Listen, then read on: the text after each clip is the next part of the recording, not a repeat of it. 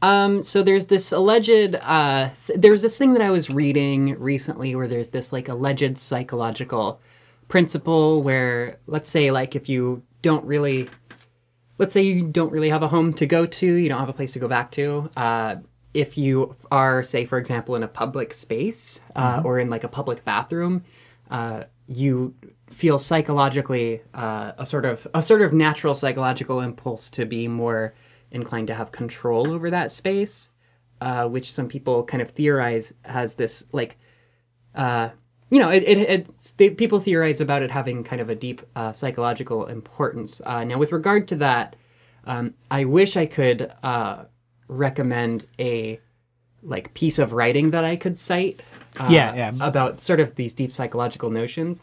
Uh, but it was just a Twitter thread, so I do sound like fucking Nancy Grace right now. Uh, hi, welcome to Film Critters Process. Welcome to Film Critters Processes. Uh, act like you fucking own the place. We're here to talk about Parasite. Um, Parasite.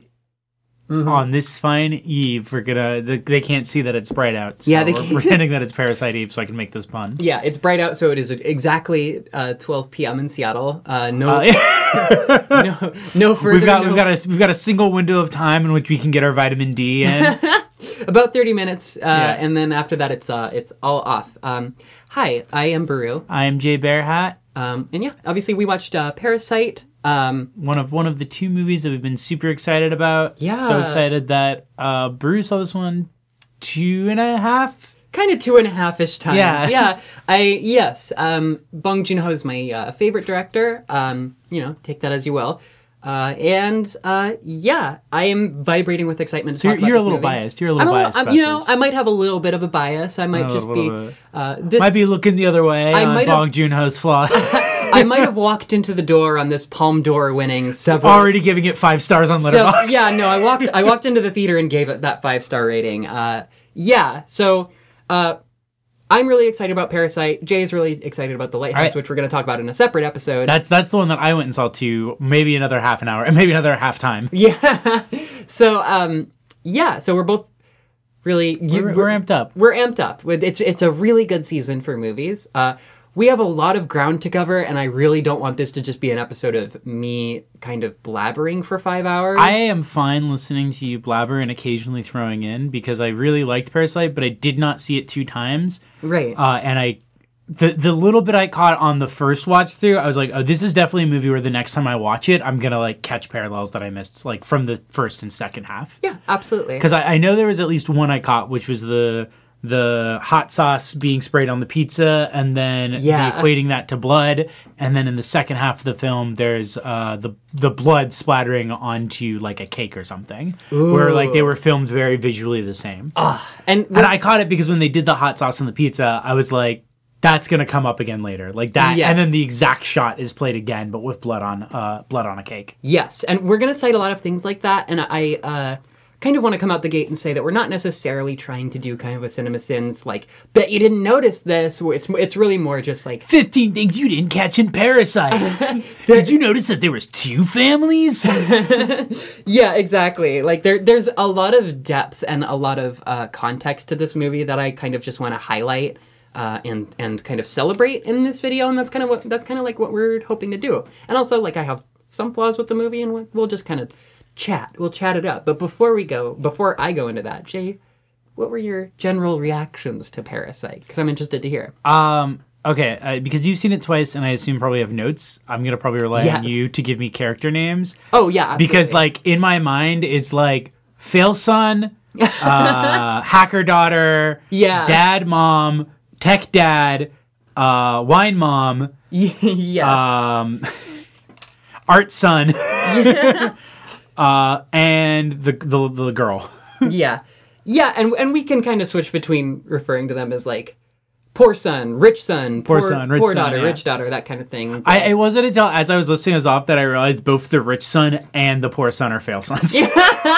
In much different ways. In very we'll, different ways. Which yeah. we'll happily unpack here. Um, but yeah, did you, what, what did you think? My, my initial thought was like, okay, so this is the thing I've been telling people about, people about the film to kind of sell them on it, is that I really, is that it is a film about like class war, obviously. That's mm-hmm. what everyone's talking about. Everyone's, everyone's gabbing about the class war in this movie. Um, It is. It quite literally does what Joker wishes No, yeah. Or what? Sorry, it does what people think the people keep saying the Joker did, but didn't actually do. Yeah, absolutely. Um, and probably one of my favorite elements of that is the fact that um, the poor people in Parasite suck. well, like, well, they suck. They suck. Like, not in a like they're the bad guys way, but in the sense that like you know they're they're not per- nobody in the film is portrayed as like. Innocent, naive. There, there's no the, the the victim victimizer dynamic of the film isn't this like Scrooge, Tiny Tim dynamic. Yeah, it's a like poor people realizing just how oblivious rich people are to what they have to deal with, absolutely, and how like sm- like slightly judgmental and exploitative they are, and just how completely like it doesn't even register them to the idea that they're exploiting people. Absolutely, yeah. And that's that's really what the film is about. So it's important to me that the poor characters aren't like noble good people. They're scammers. They're scam artists. Absolutely. Um, they're kind of assholes to each other. They make shitty decisions. But like the whole point of the film to me is that like you you are on their side. Yeah, like you are aware that they're be- desperate people making desperate choices, and you are aware that they're to, to the rich people, it literally does not matter who drives yeah. their car. that's that's another thing. Uh, the one thing I will say is that like a lot of the laugh out loud lines in Parasite, things like, "Oh, she could be a really great con artist if she wanted to." Yeah, like or like, "Yeah, I'm gonna get these graduation documents. I just printed them out a little bit early." Everyone is temporarily poor. Uh, yeah. Nobody, nobody, like, and that's the thing that this movie largely grapples with is the notion of poverty being considered as something that is like a temporary, embarrassing stage in someone's life, whereas it is a lot more complicated than that. And there are a lot of things that decide, there are a lot of outside deciding factors on who uh, gets success. That, that really is like a really big theme I love in it, is that it's very clear from the get-go that the family has been impoverished their entire lives, or struggling yeah. to some degree their entire lives. Maybe they're struggling worse than they have before. Maybe they're doing slightly better than they have before. Mm-hmm. But it's very much so just like the struggling that they're dealing with is just so normalized to them that they don't notice it. Yeah. And also they still, you know, they still believe like, oh, if I make these series of correct decisions, then I'll be fine. Absolutely. And like I will climb up. Like the the the, the fail son's whole like ongoing essentially delusion of living in the rich person's house someday. Right. And us as the audience, like, it kind of progressively being like, that's never going to happen. Like, that yeah. just is not going to happen. Absolutely. One of the most heartbreaking, like, last shots in the film, which, yeah, another thing I want to come back God, to. So, oh. uh, yeah, there's a specific shot. When that shot scene was playing out and he was writing the letter, I was like, wait, how is he supposed to get, like, this rich of everything that's gone on? And then, yeah. like, and then it cuts back to, and it's just him fantasizing about it while he's writing the letter. And then he, like, looks at the camera, and it's just this sort of, like, slight moment of him like realizing like both how am I gonna get this letter to my father mm-hmm. and also like how am I gonna actually do that like yeah. there's no act like that's that is literally a fantasy that I'm never gonna achieve. Yeah talking for a moment about Bong Joon-ho's kind of humanistic directorial touch, um I this movie to me was the most similar, and I, if people really liked Parasite, I would I would most recommend Barking Dogs Never Bite, which is his first feature. Um, it actually, it has like the same bit of like fumigation where like a guy is, a guy is walking his like girlfriend's dog. Like his girlfriend is basically the breadwinner. Yeah. Uh, and she gets a dog and he's like broke as fuck. He's like, how are we going to care for this dog? She's like, I am going to care for this dog and you're a deadbeat and you're going to walk it for me. Uh, so he goes out and walks and it like walks it right next to the fumigation. And then like, there's just a lot of, there's like a lot of, um, comparisons. Uh, one of the major comparisons that Bong Joon-ho makes uh, throughout his career is between um, poor people and ghosts, uh, or or like poverty and like sort of these ab- the abject, um, yeah. which makes me truly love him. There's a lot of uh, there's basically an extended sequence in Barking Dogs where there's a ghost story that's told, uh, and. It's it's kind of like this weird abstract ghost story, but it kind of culminates in the presumption that the thing, the force that they're talking about, or like the noises, is actually like just a homeless person that's squatting like underneath this school, and it's it's it's kind of like treated tonally as scary, but then the camera lingers on the homeless person, and they're just like, and and then like you get more sort of definition of this homeless person character as like he's just kind of chilling, like he's just he's just kind of a dude. Yeah. Um, and.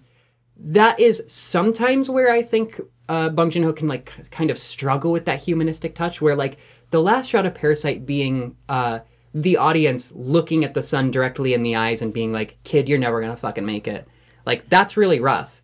But then to to kind of pay him a little bit more of a compliment, immediately prior to that shot is uh, another shot that I'll I'll kind of just explain to get it out of the way, because it it it hit me so hard the second time I was watching it that I had like a really emotional reaction, um, where there's a tracking shot of uh, the camera moving from, you know, frame right to frame left as uh, the son, uh, Ki-woo, uh, leaves the house with the college papers to meet the rich family.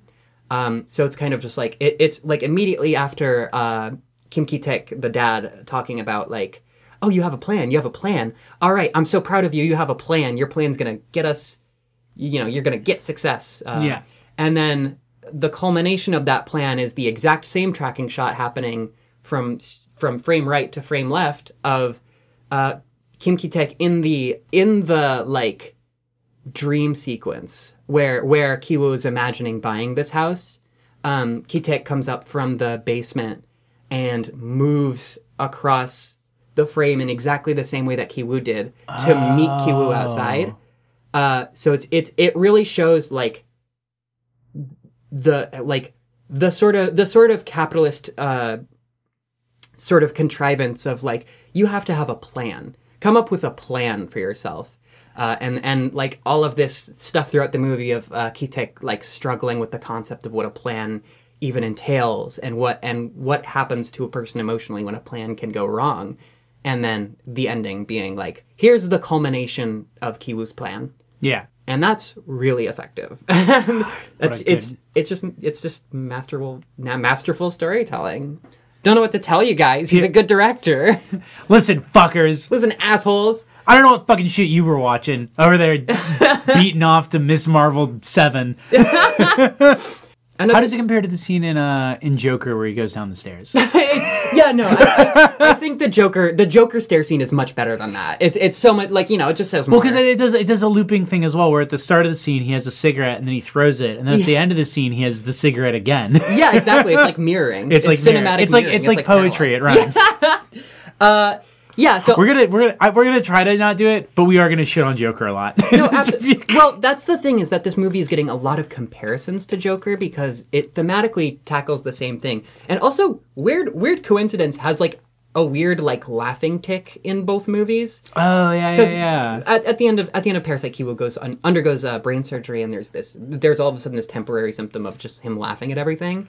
Um, that scene also, when he wakes up from the brain surgery, he specifically notes like, I saw a uh, I saw a detective that didn't look like a detective, and a lawyer that didn't look like a lawyer. That's such a good line. Or, or like, and a and a doctor that didn't look anything like a doctor, which is a beautiful line. Um, and uh, but like they they have kind of the same thematic content of uh, class war, um, and uh, I, I would actually rec- one of the videos about this I would recommend is by a, a channel called The Week I Review. I, I checked out a little bit of it.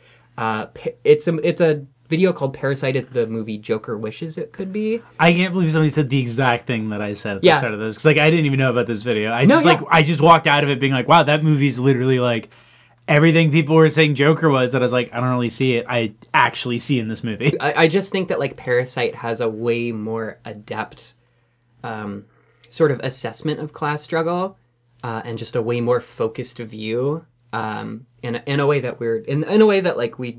can definitely go into here. Yeah, and we're going to. Ha, bleh. Bleh. I did really like um, the the one minorish complaint I would have about that ending. Yeah, and this is gonna sound very CinemaSins-y. The kind of contrivance of him having to be just looking inside the house to see the message from his father. I can I can accept it because everything else in the movie is really good. But that one, I was a little like, okay, I get that the dad is probably sending this message out like every night, and this just happens to be a night that he catches it. Yeah. But it is also very like, but why is he going up onto this hill to look in on uh, the house that someone else is living in now? Yeah. And I mean, the house is also just such a source of, such a complicated source of pain for that character too, right? Yeah. Like, it's... You know, this this kind of weird returning to the scene of the crime notion, which I, I find ultimately it's believable. It's just a little bit. It's it's a little bit like it's probably the weakest. Yeah, it, it's just it, it's to me it's just it's sort of the weakest weakest little scene in the film, and it's just because it, it it momentarily made me step out because I thought that there was like. I thought the scene was going that, like, he had set up something of his father, and so he knew his dad was in the basement before, and that that was how they were communicating. Mm-hmm. Um, but then it's real, like, no, he doesn't know his dad's in the basement. He's just looking at this house, and I was like... Yeah. Okay. Yeah. Uh, I did like the bit in the scene right before that where he talks about how he was being trailed for weeks, and the first thing we see is one of the cops that doesn't look like a cop uh, literally tripping and falling down the stairs, following him, and him turning around, and, like, doing the, like... I definitely saw you, and we both know I saw you, but we're both going to pretend we I didn't. Yeah. So, because this is embarrassing for both of us. Yeah, absolutely. I really appreciate the, like, laser-focused vision of, uh, especially, like, that and all of the scenes of sort of bureaucratic process in comparison with the rich people's idea of the world, which is very, like, T V uh, influenced. Like, the scene where the scene where he is... The scene where he talks to his wife, and he's like, damn... I can't believe my driver fucked in my car, which I don't drive, by the way. Oh, uh, that was so I, they're probably uh, his, on meth or cocaine. We, his weird fantasy where he's like, I bet he fucked in my seat. What kind of man would do that? Does he does he get off on having sex in my seat? But the way he's there, he's like, dude, are you getting off on this? And then yeah. later, oh yeah, he is. He is. He literally is. Funniest line in the fucking movie, by the way, is when they're like having sex on the couch and she's just like, oh, buy me drugs, buy yeah. me drugs. It's like... Literally, I I saw that with a bunch of my my my dirtbag furry friends. Yeah, and we and I literally leaned over to one of them during that scene, and I was like, "Ah, the rich ain't too different from us." It turns out we're not so different after all. We all fetishize disgusting, awful things. uh, but no, it's just, it's like that scene is so perfect, especially just like. I love how there's so many moments in the film that have great, like, dramatic and political and, like, commentary level things. But, like, that scene where it's, like, it contributes so much to the narrative and the vibe of the film. Yeah. And is also, like, gut-busting funny. It's so funny. It, it is the kind of joke you would see in a fucking, like, uh, fucking Todd Phillips, like, the Hangover-style comedy. Mm-hmm. But is delivered and executed and framed by the film around it so much better that it actually becomes funny. Yeah, and I, I'd like to give a little bit of a spotlight to each each individual, or not each character, but, like, characters that kind of stand out to me. Uh, Mister Park, who's the rich family's father figure, um, he is a tech mogul. He is uh, he runs a company called Another Brick. Well, I'm so glad you noticed that, because yeah. I didn't, because, like, I knew that he was some, I, I gathered that he was some sort of tech mogul from the way they were framing things. Yeah. But the fact that his company is named Another Brick yeah. is so funny. That's yeah, exactly. so pitch perfect. And also, like, He makes, like, he makes, like, augmented reality stuff, I think, is what the, the news article says. Yeah, well, there's this there's the sequence where um, Ki-taek shows up at the office, and he's in the office looking at V R headsets, uh, and which is, to me, I think is a really important texture of the movie, oh, especially yeah. in comparison with another really important texture. And this is a regional thing. There's a lot of things that are, like, hyper-regional that I had to, like, read about. Um So there was this big boom of Taiwanese cake shops that opened up in Korea uh, during, I don't, I'm not really certain what the specific, like, era was, but it, it was essentially just this, like, market that appeared, created a bunch of jobs, and then all of them went out of business. And all of a sudden, all of these jobs are just gone. Oh, because um, they mentioned that in the film, like the, the like that they worked at a cake shop or something, right? Yeah, yeah, absolutely. And and so, like, a, a bunch of people, like... Specifically, the guy who lives in the basement, like, he he's an owner of a cake shop who's, like, hiding from loan sharks. That was it, yeah. In yeah, the yeah. house. Um, and... On a quick note, when they mention, like, that, and, like, the the mom puts together that they use loan sharks, the the way she delivers the line, like, you used loan sharks, is so good. Yeah. Because in that scene, she's putting on... It's very clear she's putting on this character where she's basically doing an imitation of the old housekeeper. Yeah. So she's trying to perform this role, like, literally doing a performance of what she thinks she has to do in this situation. And that's, like, the one moment where she breaks, because you can see in her face that, like... Oh, she's familiar with loan sharks. Yeah, right. Like, she's yeah. either had to deal with them, or she's had people in her life who've been, like, beaten by them. And so she's just immediately is like, there's, like, a moment where the facade that she's putting on breaks, and she's like, oh, you're in a, you are in a bad situation. Yeah. And then she, like, doubles back down on that facade. Yeah. Which definitely. I like, because to me that, the the thing I got out of that whole sequence, like from the start to that scene, is that that is the, in a tragedy sense, the tragic flaw of it, mm-hmm. is that their aspirations and desires to be rich people leads them to essentially behave as if they are rich people. Yeah, definitely. And that that is ultimately what ends up sacri- that is ultimately what ends up being their undoing. It's not like, you know, like, ah, you shouldn't have done this game in the first place. It's it's the fact that they adopt the values of the rich. Yeah. Or, like, you kind of just want to mimic, like, what someone who is experiencing a comfortable, charmed life is doing. Yeah. Uh, but, a lo- like, the movie kind of shows a lot of the uh, sort of sacrifices of that.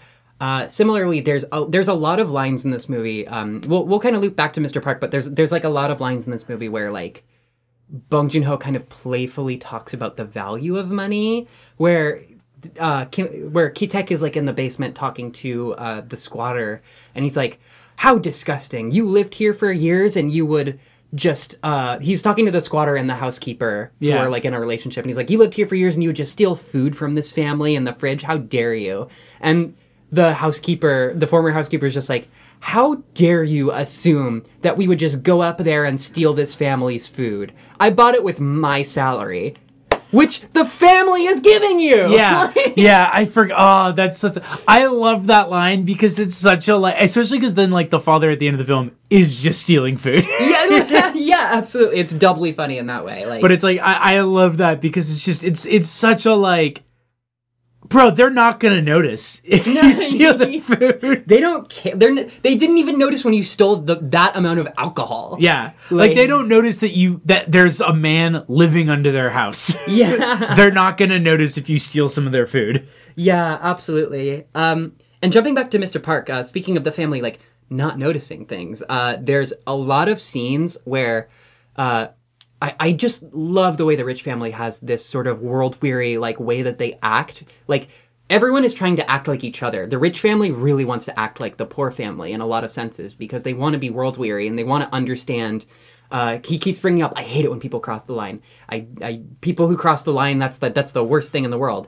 Uh, he comes up to the line, but he doesn't cross it. And that's yeah, what's exactly. important. Uh, in spite of the fact that there are a zillion red flags from this driver who, like, is is, like, not really focusing on his job and, like, almost getting in accidents, but he doesn't recognize the red flags because you see there's this, like, great look on his face when Ki-taek almost gets into an accident where uh, Mister Park kind of looks at him and is just like, this has never happened before. I don't know if this is a red flag or not. Yeah, yeah. uh, which is just, like, kind of kind of the way that they're shown as being, like, really sheltered and really... Uh, separate from from the process of life. His whole obsession with crossing the line is also doubly funny given the fact that, like, you fucked your wife almost in front of your kid. Yeah. and, and, like, you fetishized the fact that your kid was outside and could see, could maybe almost see that you were, like, having sex. Like, y- you don't know what you're talking about. Oh, God. I didn't even think about... Oh, it's a good movie. yeah, there's... It's layered, man. On that note, like, on the article, because you sent me a, a, a screenshot that that had been taken of the article, which reveals that he does augmented reality. A detail about it that I really like is that the article specifically mentions being able to tour Central Park without going to it. Yeah. Which is the most poverty tourist-ass thing I've ever heard. For fucking real. You can experience po- uh, Central Park without having to, like, you know, risk experiencing it. it. It's like it feeds so well into, like, that's the world this guy comes from. Absolutely. And there are so many touches in the movie that are about, like, experiencing life, but not experiencing life. Uh, I did notice, having watched through it a couple times, uh, Da-song, the rich son, yeah, uh, does not say a single word to his biological mother for the entirety of the film. There's this weird dynamic where, like, Da-song and his mother have absolutely no relationship to speak of, but he's extremely close with the housekeeper, who is the one who is seen. Like, when, when Da-song is introduced, he shoots the arrow and the housekeeper goes and gives him attention and, yeah. like, and like, you know, plays with him while the mother sits down and talks and doesn't do any of the actual work of motherhood, uh, which results in Da-song having, like, a fucked up weird relationship with his mom that is, like, not, that is, like, super, hyper superficial. Um, and also it makes it, It makes a bunch of scenes doubly sad, like, for example, the scene where Da-song is looking out the window and while the housekeeper's being fired, because that's really his mom that's, that's being fired. Oh. Uh, and, like, the housekeeper is, like, texting with Da-song, and that's how he knows that they went out like on camp on a camping trip, and Da-song is like crying during the camping trip to t- to try to extend it to give the housekeeper more time. Uh, oh. But also Da-song gets home and like doesn't know about like doesn't think that the housekeeper is there, but also can't sleep in the house for some for whatever reason, just because he's like a kid. But there's this there's this very subtle implication that like Da-song is undergoing all of this like emotional upheaval. Um, and there's a bunch of lines about how the family misses the ribs that the uh, that the uh, housekeeper used to cook. Uh, so it's it's like there there's all of these like little moments of the family, the poor family, like materially like kind of harming the rich family's like way of life uh, that culminates in like this sort of this sort of weird like emotional trauma for the son who is just kind of selectively being cared for. So good. I didn't even it's pick a up on the dynamic. I didn't even pick up on the dynamic of the kid. The the scene Mom. of like when when the Stuff. when uh, the son gets there in the first part, and the, the the maid has to go outside and wake the mom up, and literally has to like clap in her face yeah. to get her up. Like she's just fucking passed out on the front yard. Like it's so it's so good, and I love it too because it's like the thing that they reveal is that like the, it's not like the mom is working. Yeah. Like, the mom just has a housekeeper, and the husband is like, oh, it's because she's a terrible cook and, like, doesn't know how to clean. Yeah. The, every single scene of, like, him coming home, she's, like, laying on the couch, or she's just, like, sleeping, ar- like, just, like, it's, sleeping around the house. She's, like, she's like, a very, she's a real, like, feminine mystique. Yeah, situation. Absolutely. Like, it definitely, the actress definitely comes off as if, like, the character is supposed to implicitly just, like, be fucked up on benzos or drunk all the time, which also makes their whole bit of being scandalized by the idea of drugs really funny. Uh-huh. Yeah. um, I really like the doc, uh, the the the hacker daughter's actress, and like mm. her her character is just like pitch perfect. Like there's so yeah. many people who are like, oh, you need to see Parasite because it's a good movie, and also I already know which character is going to be your favorite. uh huh. Yeah. Uh, Ki Jung, uh, who's played by Park So-dam, uh, is the best character in the film uh, by an absolute long shot, um, and a true powerhouse performance uh, in in every sense of the word. Uh, every scene with her is an absolute joy, um, and her touch is felt throughout the movie in, in ways that aren't really even so much explicitly explained. Uh, for example, the care. Uh, the care, if you remember, is is their like fake company that they make. Yeah. Uh, where Ki-taek hands the this like. really fancy-looking business card back to uh, Mister Park in the car. And Mister Park looks at it and literally says, wow, this is a really good business card. This is really high class. Yeah. Which kind of calls to calls to mind all of this historical precedent of, like, the higher class just co-opting the poor, the lower classes, like, art. Uh, because, like, she's an artistic person throughout the movie. Like, she's... She's using Photoshop to forge documents. She's and they like, state that, like, like when she's doing that, they're like, how did you not get into art school with this? Yeah, she's absolutely. Just, she's just kind of like, oh, shut up. Like, yeah. Like, by the way, my favorite art, my favorite artistic touch in the movie, by far, is the burner phone with the custom phone case that says The Care on it. Yeah, that's, I love that bit. Unbelievably genius. And her just picking up the phone and, like, running into the bathroom and just, like, doing her nails and just, like, doing this funny fake voice, like, basically making fun of the rich family in, like, every single moment that she's, like, on the screen. Her... The, the parts where she's just, like, obviously, like, bullshitting, like, oh, we're gonna need these documents, which are yeah. not documents a place like that would ever request. Yeah. Like, but, like... We need the title to your land. But, like, both, like, she doesn't know that, and also the mom doesn't know that, because the mom yeah. also doesn't know how the fucking world works. Yeah, absolutely. Um, yeah, and... and I loved all of her little interactions with uh, the rich mom, uh, Yeon-kyo. I, I really liked her interactions with her, where, like, uh, Yeon-kyo would, like, say something in English, uh, or would just, like, say something kind of weird, and Ki-jung would just have this, like, really, really subtle acting tick of just, like, kind of raising her eyebrows, where it's, like, you kind of see in the back of her mind, you see that, like, oh, you just... oh. You just said something kind of like weird and awkward and inhuman, and I don't really know how to react to that. But yeah. I'm just I'm just gonna smile at you because, like, the specifically the part where she's like, "I'm deadly serious," and Ki-jung is just like, what? Why are you acting like this? Why are you like this? The, oh, the whole scene with the, like, ah, this is the schizophrenic corner.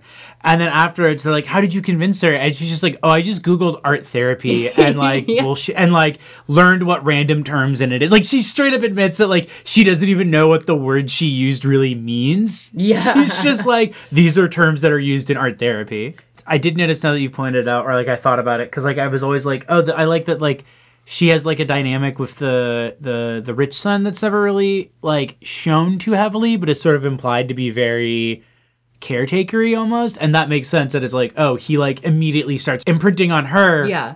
And not his actual mother, because now she's the person who's, like, spending time with him and, yeah. like, playing with him. The person who's around. Yeah, because, like, they, like, he has the whole thing where he's, like, super excited to, like, save her from Indians and stuff. There's the scene where the mom comes in and they're just sitting in his tent and she's, like, sitting on his lap mm-hmm. uh, while he's, like, while he's drawing and stuff. That I, I remember seeing that scene and being like, oh, that's, like, not what I expected. Like, I expected their dynamic yeah. would be she'd walk in and she's just kind of, like, letting him do whatever and is, like, doing her own stuff. But it's like, oh, no, she's, like, actually kind of, like, being present for this child in a way that probably actually is good for him. Yeah. She just doesn't know what the fuck she's talking. She's just making shit up about what she's talking about. Yeah. Abs- there's this, there's this thing throughout the movie where like this weird contrivance where it's like, they, they basically are doing their job, but because, because of the sort of disbelief of like the sort of class separation, there's this like weird grief about like, oh, rich people are so stupid. And then they're also like, Do do we need to do this other thing? Should we be doing this other thing? Should we be covering our bases? Should we all be working in the same house? Like,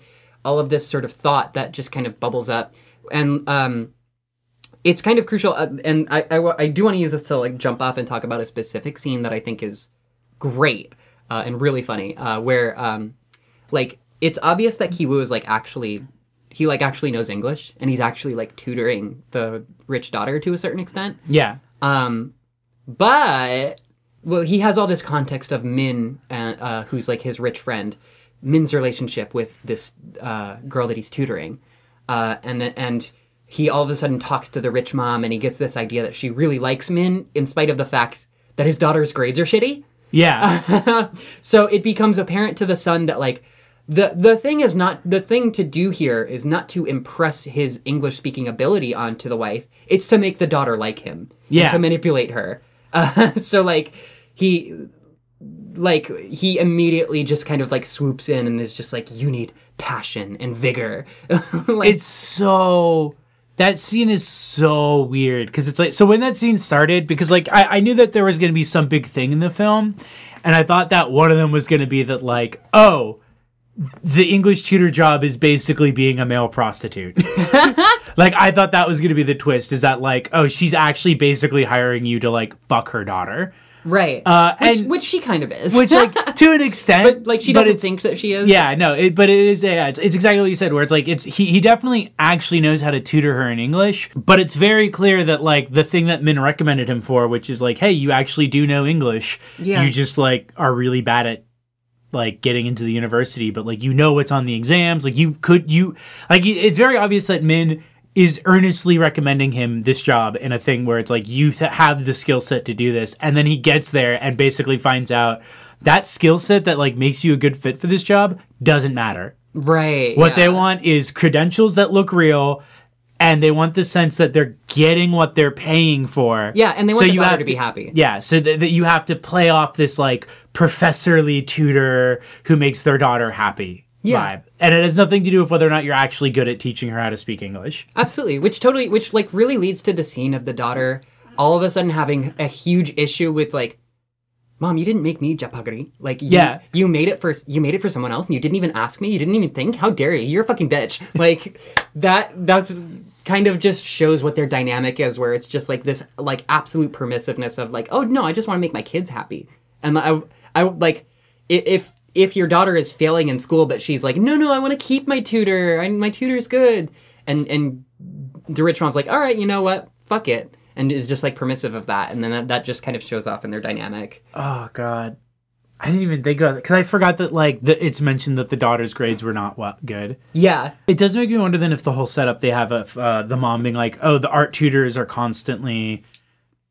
The son is constantly driving away art tutors has more to do with the mother and, and not the actual child. Yeah, because it seems like it seems like the the big the sister like is pretty decent at taking care of the kid. Yeah, which to me suggests that like he's not actually that difficult to deal with. He's just a kid who likes to draw, and you just gotta like pat him on the head and be like, "Good drawing." Yeah, but of course, but of course, because because it's this mom character, he's fucking Basquiat. Yeah, which.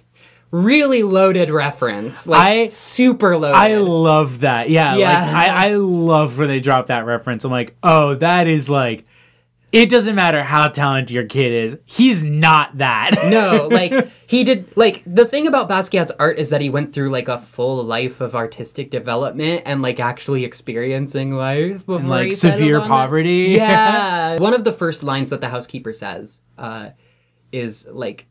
Uh, Ki-woo calls her like Madame or something, uh, and she's like, "Oh, pff, I just work here." Yeah. Sorry, I, just the fun. uh, another thing I noticed in terms of the, the the echoing and paralleling on that kind of stuff is the um, when they're downstairs in the basement the first time, mm-hmm. the the housekeeper keeps calling her sis. Yeah. And it's very obviously like we're solidarity, like we're in this together. Yeah. And then later that's echoed. When the mom is talking to the other mom, and she just starts calling her sis. Yeah, absolutely. And it's an it's such an obvious moment of like we're I'm calling we are we are solidarity, and the mom obviously being taken back into like, oh wait, I am I'm one of you now. Yeah, absolutely. Like that scene has that whole sequence really, and kind of in the center, like the center point of the film, just has this huge tangle of like. Imagery and concepts about like what a family entails and like how these people are like kind of trying to like draw comparisons and also be separate from each other and like the way the way that like the things that are kind of influencing them. Uh, I thought that actress, the actress for Moon-gwang, uh, that character, her like North Korean newscaster impression was very funny. Oh, I forgot about that. Yeah, that was, that was an incredibly funny scene. Jumping back to uh, jjapaguri, uh, they. So they, they translate it. Um, this is an article that I think got put in like the L A Times where they talk about ramdon, uh, which there's a part in the movie where um, if you if you're reading the English subtitles, the mom. Sorry that I've like read so fucking. No, no, it's good. I'm, like, it's, it's, this is exciting. Listen, it's it's rare that we get to do, have a movie that gets us so excited that we actually read up on it right, right after. Yeah. It's fun. I think. Yeah. I think this. This is this is why the show is called Processes. Is yeah, us processing the fucking movie. Yeah, absolutely. And I feel like especially with like whenever we do foreign language films, it's always nice to, to read a bit more on them because there's there's always context that we're just not going to have. Yeah, absolutely. Uh, and case in point, um, there the, it was translated as ramdon as this sort of portmanteau of ramen and udon, uh, but the actual the actual like thing in, in South Korea is jjapaguri because it's a uh, it's noodles from two different brands. One of the brands is like chapagetti and like the other one is Neoguri.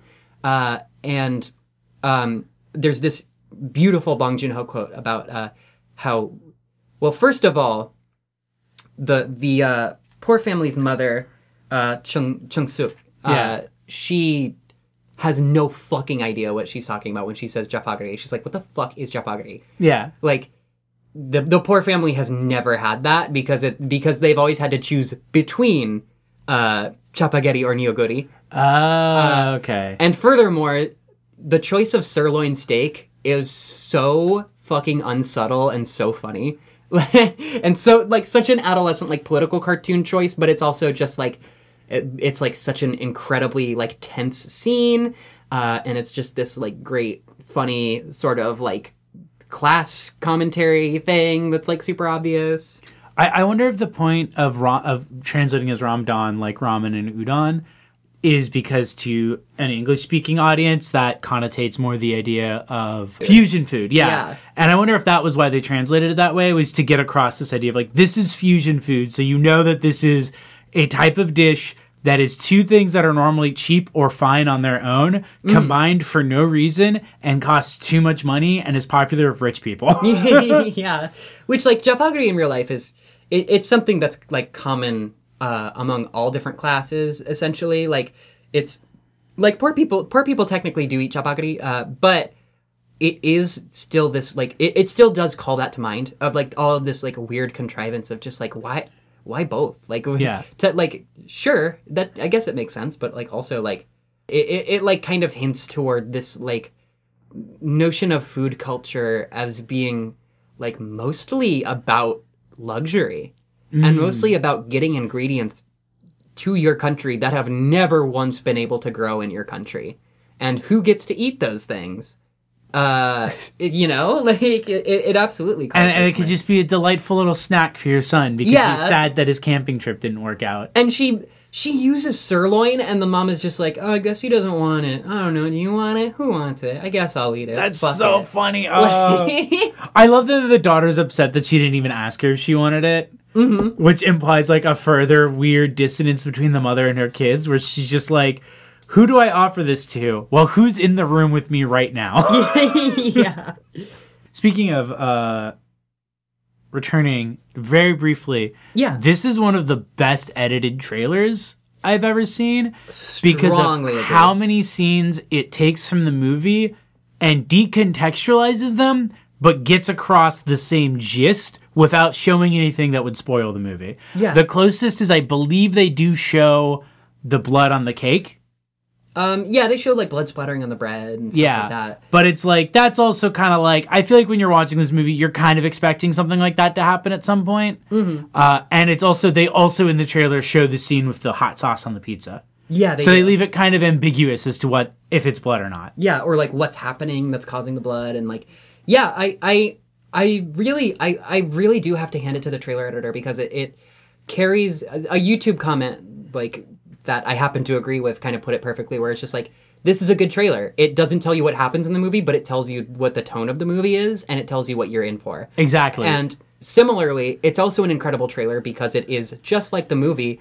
It has a very strongly different first half and second half. Yeah. Uh, and, and we're talking about like the main, um, I don't I don't know how I would cite it, but like the main official trailer, maybe I'll put it in the description or something. Um, it, it specifically, you want the second one because something that I noticed is that they had put out two yeah. and the initial one uh, was very badly translated. Yeah. Like you can compare the subtitles and like lines are completely different and like v- hit very differently. And the second one, there's lines in that trailer that are in the actual movie. Absolutely. Uh, I'm trying to remember which one jumps up. There's like one really specific one. It's like when she's interviewing him for the job. It's like something she says just like vi- connotates very differently in the first trailer than it does in the second trailer. Yeah. And there's also like them looking at the art and like the line Yokshi has been translated in like twenty different ways. Yeah. Like between different trailers. So it's kind of just like, eh. You know, but it's it the actual editing of the trailer is really good. The, the use yeah. of like the scene of chopping up meat really frantically, uh-huh. uh, which does convey the stress of that scene, but kind of implicitly implies more goriness. The scene of the mom coming up the stairs and looking horrified, which is like actually in the comedy half of the film, but they like edit it in to look like it's from the second half of the film. Yeah, there's so many just like brilliant touches in the trailer where they don't give away any of the big plot beats of the film. But they perfectly capture the, like, stress, like, the, the way the film goes from, like, a quirky comedy to, like, a very stressful, like, everything goes fucking wrong in the worst way. An extremely stressful, extremely violent, quirky comedy. Yeah. A sort of quick side note, another beautiful overlap between Barking Dogs Never Bite and Parasite is humans eating expensive gourmet dog food. I forgot. I that scene was so funny. Just like, what yeah, am I eating? And it's like it's a dog treat that was introduced earlier in the film. yeah, um, yeah. And uh, another another thing that I'll kind of toss back towards our general like fam- family discussion is that like there is a moment where like during the scene where it's like, don't call me sis, don't call me sis. Yeah, sis, sis. Like, uh, there's also. Kind of kind of a lot about how people are incentivized to distance themselves from each other in that scene uh, that is also kind of culminated in, or that also kind of culminates in Ki-taek going, don't call me dad, we're being filmed. Yeah. Like, stop calling me dad.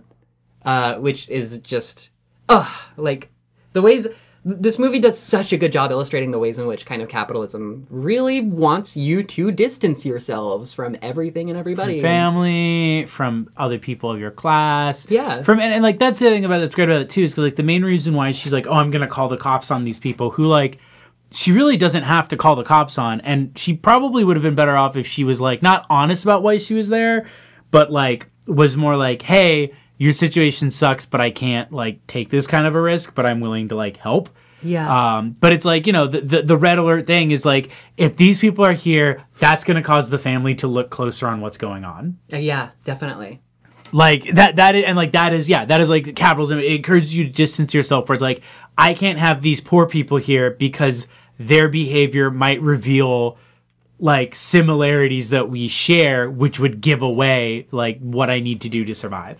Yeah. And I think, um, Kind of, kind of using Bong Joon-ho's quote as like, we all live under the same country of capitalism, which he literally said, which I think is, uh, mwah, love you, Bong Joon-ho, uh, which is um, that they are, every single character is so incentivized to like misinterpret and misunderstand what relationships mean and what they are, because the illness of capitalism is that you have to spend every waking moment of your fucking life determining value of your decisions. It's like, it... It's it's not really quite as simple as just, oh, I, I am going to make this decision and I have to, like, think about the, you know, gains and losses in, in, in necessarily a normal way. It's just like, oh, I have to, like, think about things that in other, in, like, any other situation I wouldn't have to think about. Like, for example, the, the relationship between the housekeeper and Da-song, like, is that a real mother-son relationship, in, like, in a surrogate sense? Or is it just her treating the kid as job security? Yeah, manipulating him in the same way that, uh, in the same way that Ki-woo man- manipulates uh, the rich daughter. Like, that's what our brains are now. Like, period. And and the the way the movie illustrates it, and the way the the way that it like damns and also apologizes for the actions of specifically, I would I want to say the poor family. Oh, and I just realized that that ties in too, where it's like, what is the nature of their dynamic and stuff. Yeah, that also ties into the fact that the kid is traumatized by her husband. Yeah, absolutely. Like, that that's a further... Because, like, she knows. Like, there's no way she doesn't know that, like, the ghost he saw coming out of the basement was her husband coming out, not knowing that there was anyone in the kitchen. Yeah, absolutely. So she's fully aware that, like, this kid has, like, a weird trauma issue around God. Basically something that she is responsible for. I just... I, I love the subtle textures of, like... They, there's literally a line that's like, they say a ghost in your house brings wealth, which, in the context of Bong Joon-ho's entire filmography, is the most... chilling line. Yeah. Uh. Like, and so on the nose that it's like, they say that having something in your home that you are able to render invisible and like push away will make you more successful. Something like, that, something that literally is there to control your lights to make you feel important as you're coming up the stairs. Yeah, absolutely. Like that, like it's part and parcel the way that rich people don't see labor and don't understand labor. And, like, this whole scene of the mom being like, oh, we have this plan for this table formation, and you got to do it, but you got to stay quiet because the kid's sleeping, uh, and you got to drive us all around after not sleeping all night. Isn't the basement he's into, like, for hiding from the I R S? Yeah. Like, no, its original, like, its original thing was basically, like, this is where you would hide uh, your wealth. This is, yeah, this is, this is where you would hide if there's, like, a war or, you know, if the debt collectors come. Yeah. Yeah. Absolutely. Like, that's that's kind of the whole point. And it's like, the it's being used for its intended purpose, but everyone's just like, oh my God, yeah. You're so sick. How, oh, you sick bastard. Like, the movie does a little bit to kind of um, make the squatter character a little bit abject. His There's his, like, obsession with wealth, which is so complicated and so tough to unpack. Uh, there's him being his, like, his literal praising of Park as if he's, like, his uh, like a master. Yeah, absolutely. Like, it's more important to this man who's dying on the ground to be like, to tell Mister Park that he respects him than it is to, like, do anything else. Like, it's it's so chilling, but it, it it's also kind of, you know, sublimated by the scenes of him having these, like, man and wife scenes with uh, Moon-gwang, uh, the housekeeper, the original housekeeper, in the house. Like, using, like, they're spe- they're always shown as being, like, They, the, especially the flashback scenes where they're like, we're the ones who feel the architectural focus of Namgoon, who, who like made this house. Like, we're the ones who, uh, you know, danced in the living room. And it's like, they're using the house for its intended purpose. Nobody else is. And they're the ones that get fucked. Yeah. Like, and, and so, and, and so there's this, like, further texture of wealth being treated as, like, a curse, and the dying and like the dying words of Moon-gwang in the basement, like, casting this sort of curse over the family, and like all of this rain and like all of the shit that happens to their house, and like it makes you think that it's not gonna give that amount of depth to these characters, and then it really goes all in, and like and it's it's it literally just feels like this broken family just casts a curse on everybody who lives above them, and and and it's it doesn't do them any good, but it also, you know, at least it's the situation has changed. And the idea that, like, uh, to pass on to, like, the haunting thing, you know, like, they mentioned, like, oh, it's hard to sell a house like this where something terrible happened because, and the implication is because it's assumed to be haunted. Uh, and then, it, like, it basically is. Like, yeah. They, like, they're, like, yeah, actually, the killer lives in the house. Yeah, right, yeah. I suppose now would be as uh, good a time as any to um, start talking about uh, Song Kang-ho's character, uh, Kim Ki-taek. Um, Song Kang-ho, if you've never seen him in a film before, um... is the greatest actor doing it. Uh, uh, who who else has he played? He's play he's been in uh, The Host. He's been in Memory. He played the dad in The Host. Okay, uh, the blonde dad. Um, he played uh, a detective in Memories of Murder. He was in uh, Thirst uh, by Park Chan-wook as a sexy vampire. That's where I know him from. Yeah, because I was like I was like I, I I was like I know he's I don't think he's an Oldboy, but I've definitely seen him in some movie before. No, he's, he, but I forgot that I've seen Thirst. He had he had a bit part in Lady Vengeance, which I think is cute. Uh, he had um he was also in Snowpiercer, which is oh. probably probably another film that you've seen him in if if you're you know into movies or whatever. But like. Uh, he's kind of, he's virtually unrecognizable just because he's like covered in facial hair and like he's super ratty. It's, it's very cute though that, um, him and his daughter from The Host repri- reprise their roles. I thought that that was so, oh. so fun. And do they have like a cameo in it? Is it like uh, the same characters basically? Or? No, they're not the same. They're, they're much different characters. And, and Song Kang, Song Kang-ho's the strength as an actor. Um, it's something actually that John Hurt said about him before John Hurt passed. And it's actually something I super agree with. Uh, which, in his words, he put it that uh, Song Kang-ho comes from nothing and is able to give you everything. Uh, okay. uh, and I think I think that like the the it, you, when you see him, it's a signature Song Kang-ho performance, uh, but he does something different in every single role that he does, uh, and he he changes how he looks and he changes how he acts, and it's like that, it's still that man, but he's an incredible method actor, um, and.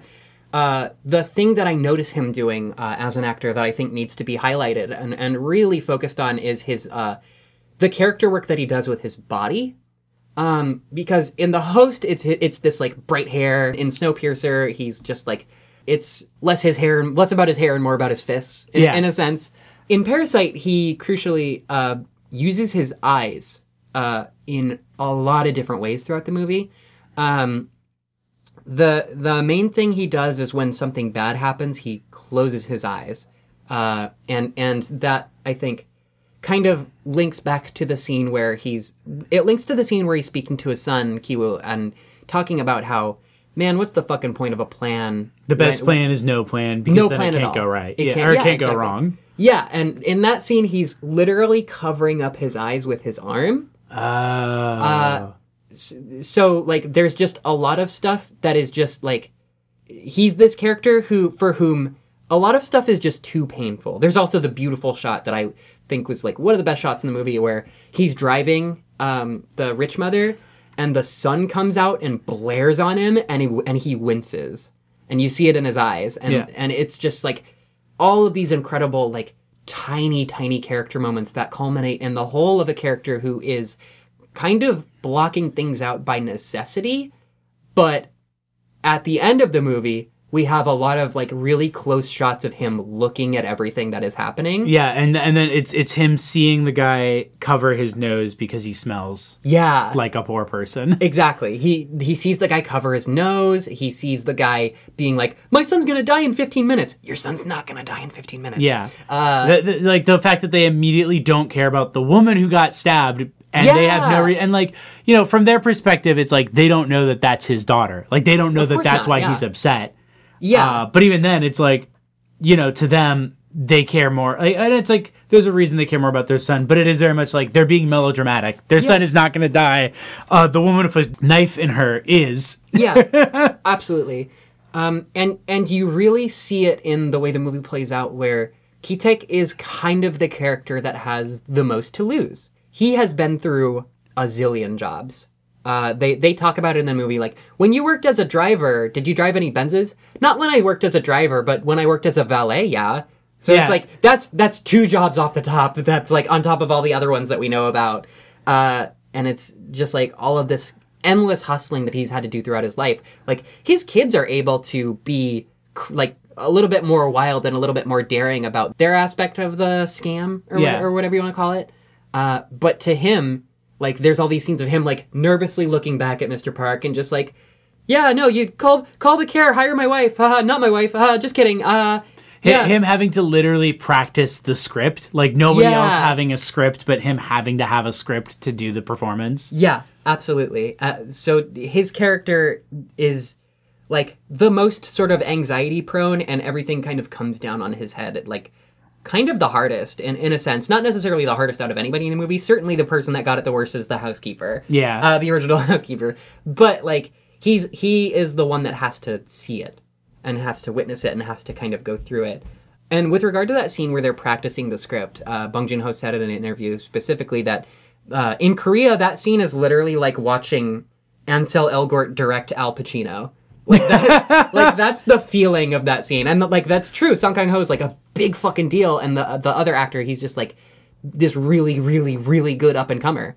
Uh, oh, so, okay. Yeah, so it's, like, doubly funny in that regard that, like, his character in this film is, like, so nervous and feels so fucked all the time. And it's, there's just so many, there's just, yeah, there's a lot of layers. I, I love that kind of stuff. L- like weird layering of, like, you know, the, the meta joke of, of who these characters are played by. Yeah. Yeah, um, absolutely. Somewhat similarly into, like, I think a, a detail that I really liked, and it took me, like, I think a few days after I saw it to kind of process it, was, like, there's, like, multiple, at least two that I can know off the top of my head, where he acts, where he's asking Park.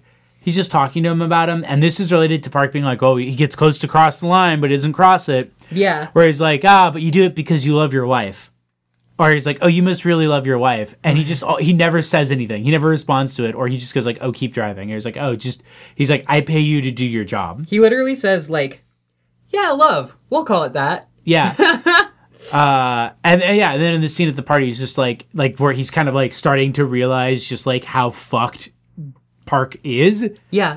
And, and like and like an exploitative, like, just kind of like is not is not a person in the way you think he's a person way. Yeah.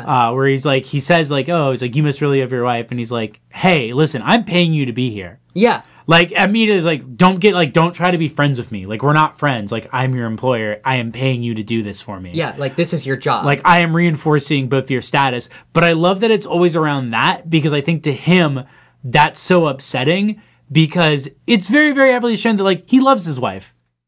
Mm. Like, not Park. Um, uh, the dad. Ki-taek, yeah. Ki-taek, yeah. He loves his wife. Because there's, like, that scene where, like, they act as if they're going to hit each other. And then the mom just doesn't react. Yeah. And then they both start laughing. And she's just, like, and she just straight up says, like, if I thought you were going to actually hit me, your ass would be dead. She's just flat out. She's, like, and, like, it's very obvious, like, oh, this is, like, they do the thing that, like, a lot of our, our couple friends do where they have, like, joke arguments. Absolutely. Where it's like, you know, like maybe maybe things are a little tense or something, but they just like overact it to like get the tension out, and then they laugh about it, and then they talk about whatever they're actually upset about. Yeah. Um, Which that that scene is really textured to me. I, like, I yeah, no, we we can return to that scene, but I like that because it's like the, I I just look at that moment because like that's a moment of like true friendship bonding. Yeah. Where they can do something that is basically just there to scare the shit out of the kids, and then they're like, this is basically a joke between us. Absolutely. Um, and so I think to him, like, that's why, like, it changes so much of his dynamic to Park is because, like, he's repeatedly trying to get Park to be like, yeah, I love my wife. And he's like, why can't you say that? Like, what, like, what, like, excuse, hello? What the fuck is happening? Yeah, like, what, like, what is your relationship to your wife? Yeah. Crucially, there is a scene at the end where he is in the basement. Uh, Ki-taek is in the basement crying and saying, I'm sorry, Mister Park, and staring at this, like, wheat pasted yeah. like, thing from the previous guy where where he's like, it, it's just this moment of just like, man, like, yeah, I guess you really did kill another person. Like, it, there is like just, you sense a lot of grief of like, how, why did this have to happen? Like, why did all, why all of this shit? Yeah. Uh, and um, returning to the domestic violence joke scene, uh, my, my, feeling about that scene is that crucially, like, you don't, they are drunk, but you don't see the kids really react. They kind of are just like, hey guys, come on, quit it. And the wife doesn't react at fucking all. Uh, which to me is this like kind of complicated thing where it's it's not so much implicating one partner over the other as being potential of potentially like domestically violent. Uh, it just it's this like tinge of like the in the in the beginning scene of the movie you see a shot of uh, the wife, uh, Chung-sook. Uh, she has like a bunch of she she has like a medal from doing like sports or something like that, and you see her kind of like gingerly kick Ki-taek and like, hey, wake up, asshole. We're I know fucking, you're pretending to sleep. You're pretending to sleep. We're fucking broke, dickhead. Go get us some money. Go, come up with, what's your fucking plan now, jackass? And like, that like melts away when their stress melts away and they're able to joke about it. But during like the original stressful situations, it like, they're almost incentivized and pushed toward this like level of domestic violence with each other. Like not even, not even like, you know, obviously we live in a society and men do that shit to women more. Yeah. But the, the point that, but the point, the point that Bong is making here is more like when, when you stop f- feeling the unbelievable, immense pressure of poverty, that's when that can be a joke. And it, it is not so much a joke when you are actually dying. like, yeah. No, I mean like it's, it's, it's no coincidence that like, you know, domestic abuse rates are higher amongst poorer families. Yeah. Like it has nothing to do with some innate character of them. It's that when you are under the duress of poverty, the worst tendencies of human behavior come out. Yeah, absolutely. And I feel like that's, yeah, I think that's a big part of it is that it's like, you know, it's like, it, it sort of mirrors the bit of like uh, Park and his wife role-playing uh, being scummy drug dealers and drug addicts. Right. Where it's like, because they aren't stressed out, he can joke about being so stressed out that he's going to beat his wife. yeah, yeah, one hundred percent. Um, but it's like, it's like I said, it's like that's there's that element to it. And it's like I said, it's like I liked it because it's like it, it shows a moment of them knowing each other so intently that in a scene that to the outsider perspective is like, oh shit, he's he's like he's he's like a monster. He's this. She's like, no, no, he's not. Yeah. No, he's not. He's fucking doing a bit. He's, he's a, yeah, I can kick this guy's ass. Yeah. Just, I, I forgot that she was a sports star, which makes that line especially funnier, where she's just like, oh, I thought you were going to actually do it. I'd lay your ass out. Where she's yeah. just like, she's like, no, no, no. I could kick your ass. Like, yeah. like don't get don't get it twisted. Yeah. I, I got the feeling there, there's this really beautiful um, sort of character character work uh, thing where I, I kind of feel like Chung-sook is like, The, the the son Ki-woo is like a mama's boy and like Ki-jung is like daddy's girl kind of situation where like each each of them is more like like the, the mom is like the son and the son is like the mom and vice versa with like the daughter and the dad. Yeah. Uh, but there's they kind of flip flop back and forth between like who takes it who they think takes after who. Um, but it it, it it I I my supposition is that it kind of becomes clear that like Ki-jung takes after Ki-taek and uh, Ki-woo takes after Chung-sook a little bit. Um, especially, which makes it doubly tragic that Ki-taek has all of this sort of projecting to do on Ki-woo about like, oh, you have a plan now. Yeah. Whereas Ki-woo is just like, no, I don't really have a plan. I'm just a manipulator, which is kind of how Chung-sook is. Uh, and uh, interestingly, also about Chung-sook, uh, the last scene in the movie is um, he he comes home and he like starts trying to decode the Morse code set, uh, message from his dad, and Ch- Chung-sook is like stuck in the other room coughing. Oh. Which is the fumigation. Troubling texture. Yeah. uh, and, and just like really crushingly sad that like, and it just shows this crushingly sad separation of this family. Um, and, and how things just kind of get worse and worse and worse. Uh, which is tough. and I, yeah, you know, I, I didn't think about that either. No, we were just talking about now that, like, yeah, it's like, it's like, you know, he projects onto the son, um, you know, the plan, you have a plan, but like the daughter comes up with the plans. Yeah. Well, they, I mean, like, they, he, they kind of all go back and forth in coming up with plans, but like the, yeah. the daughter is really the glue holding the family she, together. She, yeah. She's the architect of the original scam, as it were. Cause like when he's like, are we moving to that stage already? She's like, I've already set it up. Yeah. uh, it's the scene like right before she goes in, she like practices her backstory and stuff real quick, mm-hmm. which is very clear that she's like put more thought into it than he did. Yeah. Like right even down to like the way she performs her, her, that her like delivery of all this stuff is very like professional and poised. And then in like the scene when he's laying the trap bait for it, he's like, like dramatically putting his hand on his chin. He's like, what was her name? Gosh, like like fucking Tim Heidecker and Us, just like yeah. that cartoonish level of just oh. like, oh God, you know, I had someone perfect in my... Jessica, that's her name. From Illinois. From Illinois. Like, the, the least normal way of talking and acting. And then she shows up and it's like, oh, yeah. Like, the way she slowly puts that pressure on where she's like, your son would actually need a lot of help, so I'm going to need to do more sessions, and I need to let you, I need you to let me know if you're going to commit to that, because I'm not going to waste my time if he's not going to be able to get the full art therapy that he needs. Yeah. Like, just that kind of power move, which is like, oh, you know exactly how these people work. Like, yeah. you are willing to press your fucking luck because you're like, she's going to fucking give me the job. Fuck you. And there's there's also that scene at the beginning that, like, really kind of introduces their dynamics to each other, where they're talking to the pizza the pizza place manager. Uh, and she's like, and, and the mom, like, has this, like, super hyper-emotional reaction. It's just like, you don't have a fucking brand. You can't afford a folder. Yeah. And then, and then like, the kid's just like, ah, ha, ha, just trying to, like, sand, sand that over and be like, hey, can I have a job?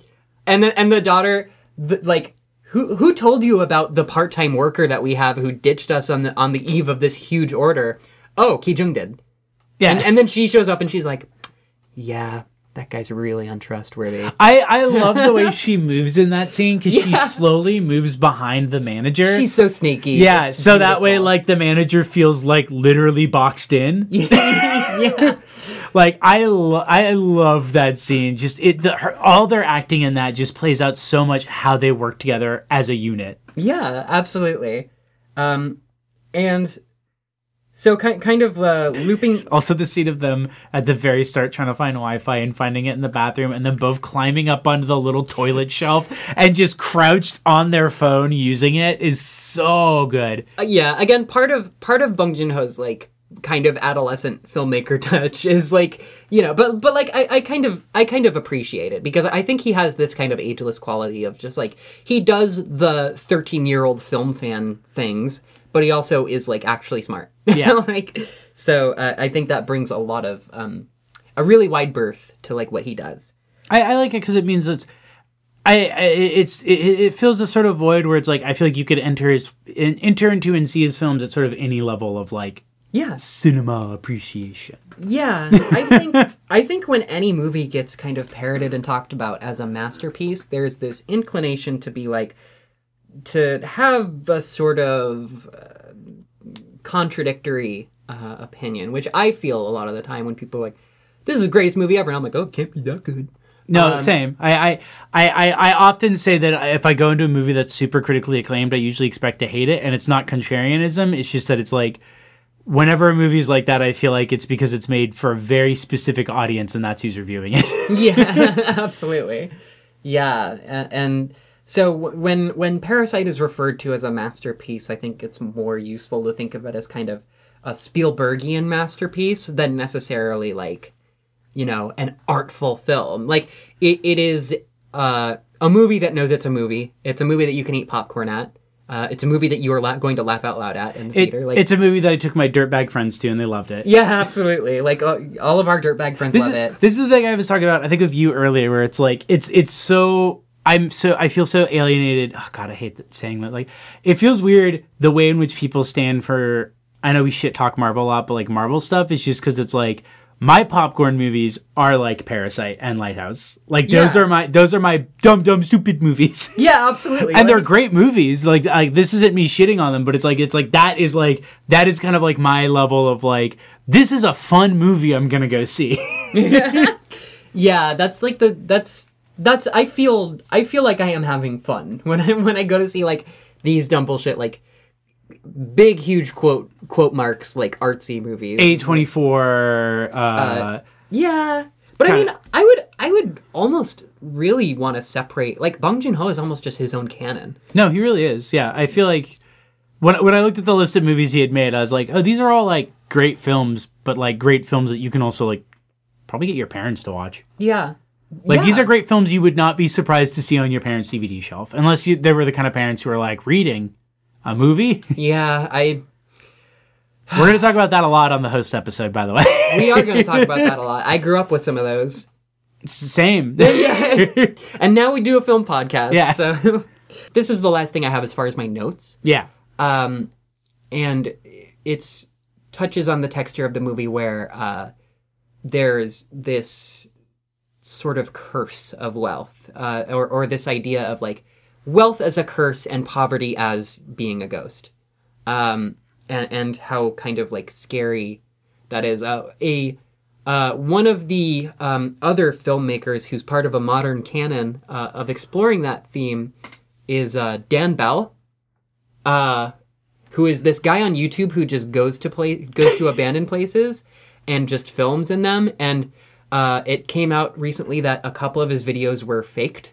Uh, really? Yeah. So, like, for example, there, like, a, it's just kind of this typical YouTube clickbait thing where, like, he's a guy who lives in a, a kind of, or or rather, he spent a lot of time living in a kind of difficult area of Columbus where it's really easy to find things like flop houses. It's really easy to find things like, um, you know, townhouses that are, like, empty and used for uh, big quotes like drug deals.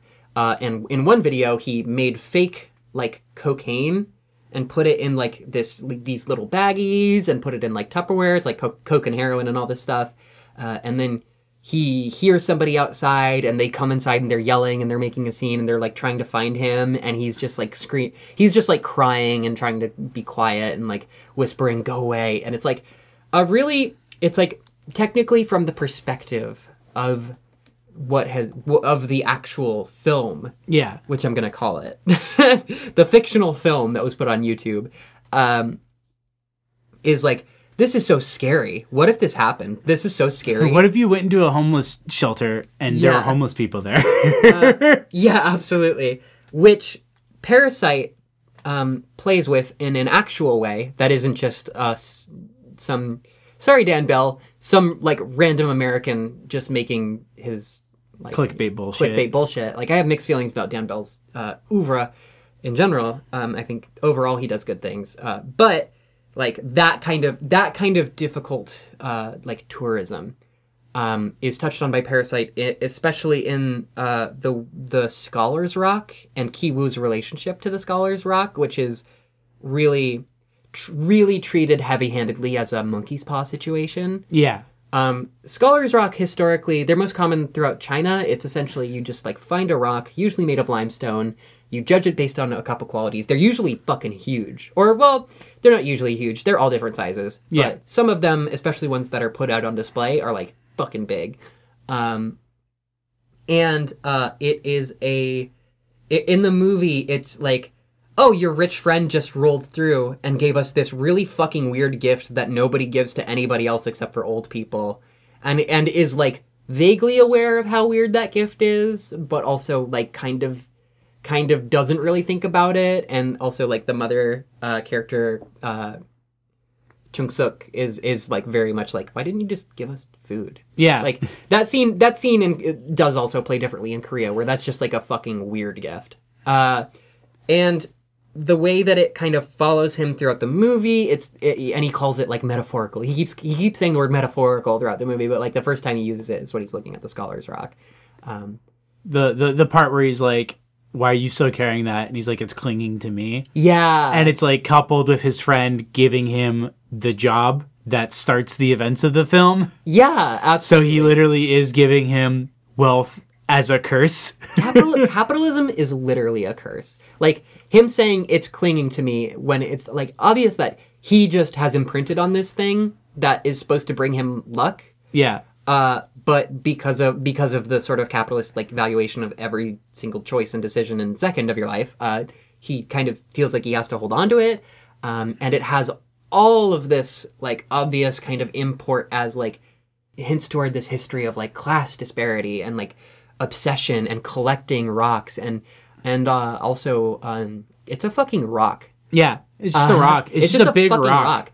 But but part of the historical import of Scholar's Rocks is that they're, like, not so much haunted, but they resemble mountains and caves that, like, gods and, and ghosts and, and things like that live in. Um, so it's it's this, like, in the past, this sort of imagined labor of, like, all of this history that's, like...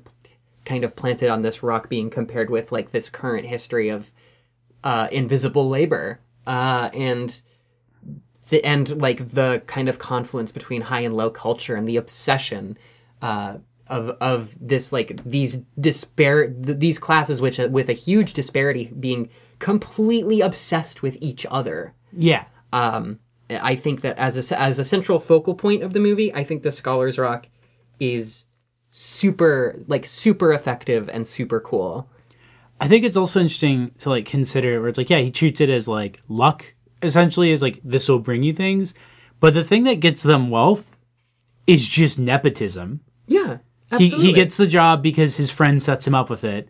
He gets his family jobs by setting them up with them. Yeah. All of them are able to do their jobs like fine. Like they're all good at their like they're all good to decent at their jobs. Like they can right. they can do it. But the only reason they even have the option is because they all vouch for each other. Yeah. Is because they make up a fake agency that vouches for them. Like they literally get their jobs through sheer nepotism. Yeah. And that's so and like he can't see that. Like he doesn't see it. He's just like, no, this is because of the rock. This is because of the luck that we have. Yeah, absolutely. And it calls it calls to mind all of Bong Joon-ho's idi like idiosyncratic kind of the the way he visualizes wealth as being ultimately fucking meaningless. Yeah. Uh, and like how yeah, that's how anybody gets a job, is just like someone recommended you, and like and the the level of class solidarity that's implicit in that. Yeah. Where it's like he's, you know, because he is poor, the people he's recommending and bringing into this job are also poor. Yeah. But the way he sells that nepotism is that they're not poor. Oh, my, my sister would be great at this. Not because she's like, you know, an art student who knows what the fuck she's talking about and is talented. Yeah. But because she's in high demand. But because she's in high demand and she went to Illinois. Yeah. Yeah. Oh, we have a driver who would be perfect for this. Not because he's like... Had eight hundred driving jobs. eight hundred driving jobs. No, but because he's like... Uh, like what is it? She says he like he was like a celebrity driver or older, something. Older drivers are better, aren't they? Yeah, they're so much safer if it's just an old guy. Oh, their mom is a home homekeeper, and you basically just need someone who knows how to cook and clean and take care of your kids. Yeah. Well, we can't just recommend a woman we know who knows how to do those. No, she has to come from like a very high end agency for rich clientele. You're not buying labor; you're buying labor that makes you feel like you're buying uh luxury goods. Yeah, you're buying luxury labor. Yeah. And just yeah, like actual God. luxury goods, it's the same thing with a different label. Yeah, yeah, and it, and it just leads them to believe. It leads them to have all these complexes about like luck, and it's just like, oh, it's because of it's because of luck and fortune and like oh, all this. But it's like, no, it's because of manipulation. Yeah, uh, and it's because of the manipulation that you were incentivized to do. Um, so like it, you know, it is what it is. But the, the whole scene where it's like he has to like promise to himself like, no, I am gonna get this degree for real. But it's like, you know, it's a it's a Gucci tag on a bag. Yeah. It's the same bag. Does it matter if it's the actual Gucci bag or not? Right, absolutely. I also realized another cool little parallel in it. We were talking about it earlier with the whole, the, the loss of plans. So the storm ruins two families' plans. Mm-hmm. It ruins um, the home of the poor family. Yeah. And their ability to successfully pass as not being poor. And it ruins the birthday party of the kid. So for them, it becomes, we have to stay in this like gym. We have to do all this stuff. We have to go through all of this effort and like deal with all this bullshit in order to continue to maintain our basic jobs. And for the family, it's, we'll just have a party. It's easy. Like it's, I love how like that fits into the whole thing about like the best plan is no plan, because yeah. if it goes wrong, uh, you know, then it, it can't go wrong. But it shows how much like the difference of what a plan going wrong means to both sides. Yeah. Where to them, a plan going wrong is just, oh, we'll just have a huge party tomorrow. And for yeah. them, a plan going wrong is we die. Like yeah. two of us are dead. Like trying to trying to pick out like fancy lunch party clothes in a shelter. From a garbage bag. From a garbage bag. Yeah. Like which like it, I, I love how it, it has there's um There's a really good movie. It's a horror-ish film called The Headless Woman, mm-hmm. which has very similar themes. The basic premise of the film is that a, a, a rich woman uh, hits something in her car and doesn't know if it's a dog, if it was a kid, Ugh. if it was a rock, and she doesn't know what to do, so she just keeps driving. And the rest of the film is basically about her slowly going crazy and being convinced that she must have hit and killed someone, but it never, her never getting a definitive answer. Damn. And the implication is that if she did hit and kill a kid, it was a poor, it was a poor, it was a poor child who basically like also does like labor, like a laborer's child, and like a kid, oh, wow. like not full on child labor, but that kind of like I'll mow your lawn for a dollar, but like in like a, a poorer country version of that. Like he's not yeah. like he doesn't work in a factory, but like he's it's a child who like also does work to bring home like money to his family. Hmm. And there's a there's a very similar scene in that um, where there's both the scene where the poor family. Is taught like when she goes to buy vases from like one of the poor people, and they mention, um, you know, like oh the, the the the floods happened last night and the canals hit the river, and like whenever the canals flood, like there's always a risk of someone drowning in them, uh, and they say like a line like oh the floods always like take away something every year, um, and then later when she's at her like with amongst like her elite, someone says the same line, but they're literally talking about how they had to cancel like a party. Damn.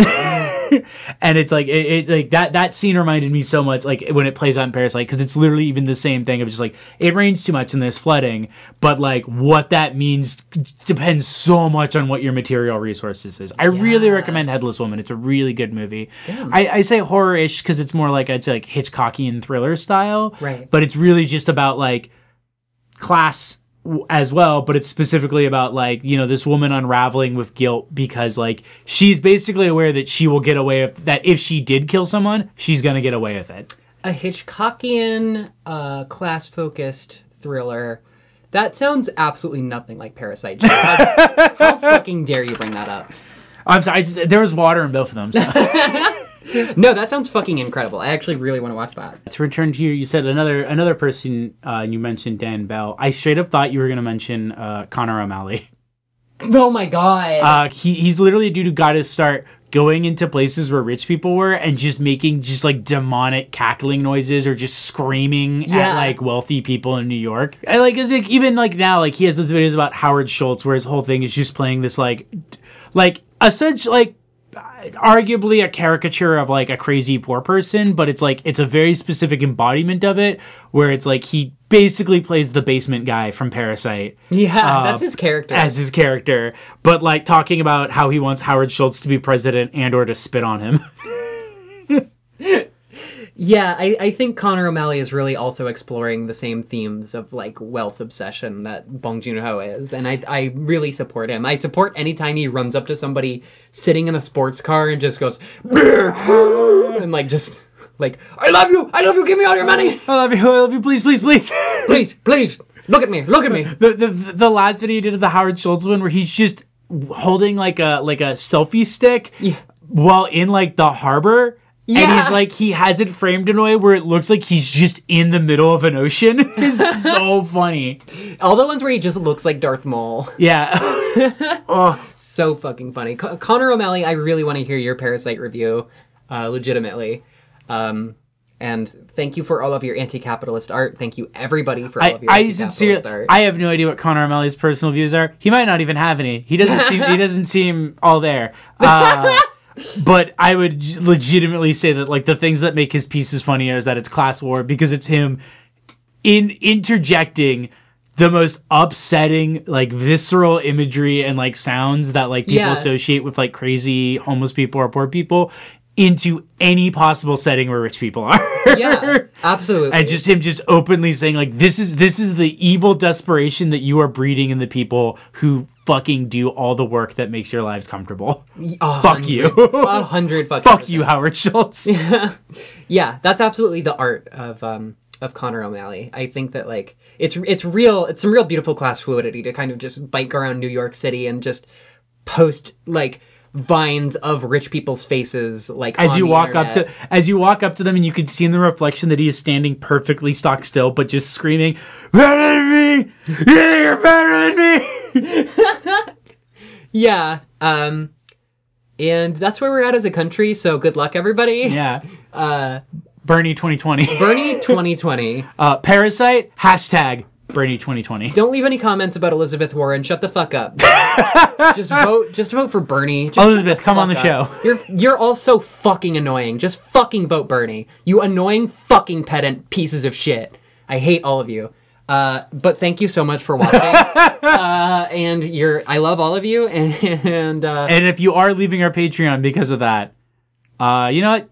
give that five bucks a month to uh, Bernie. uh, yeah, no, go give your five bucks to Elizabeth Warren and her fucking Native American ass. Which, by the way, we, we're not going to touch on that because this is an hour, thirty minute long uh, Film Critters all fucking ready. But, man, that touch in Parasite.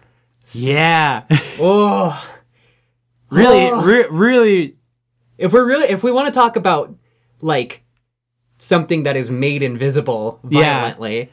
Yeah, uh, yeah that I, the, the whole narrative of the son just being obsessed with, like, cowboys and Indian stuff. Yeah, being, like, being a... In fucking, a country that has never had, being like, a Native indigenous American, Americans. Yeah, being a literal Native American otaku. Yeah. Like, her sister, or his sister literally, like, says something about him doing, like, an artist cosplay and being, like, fake.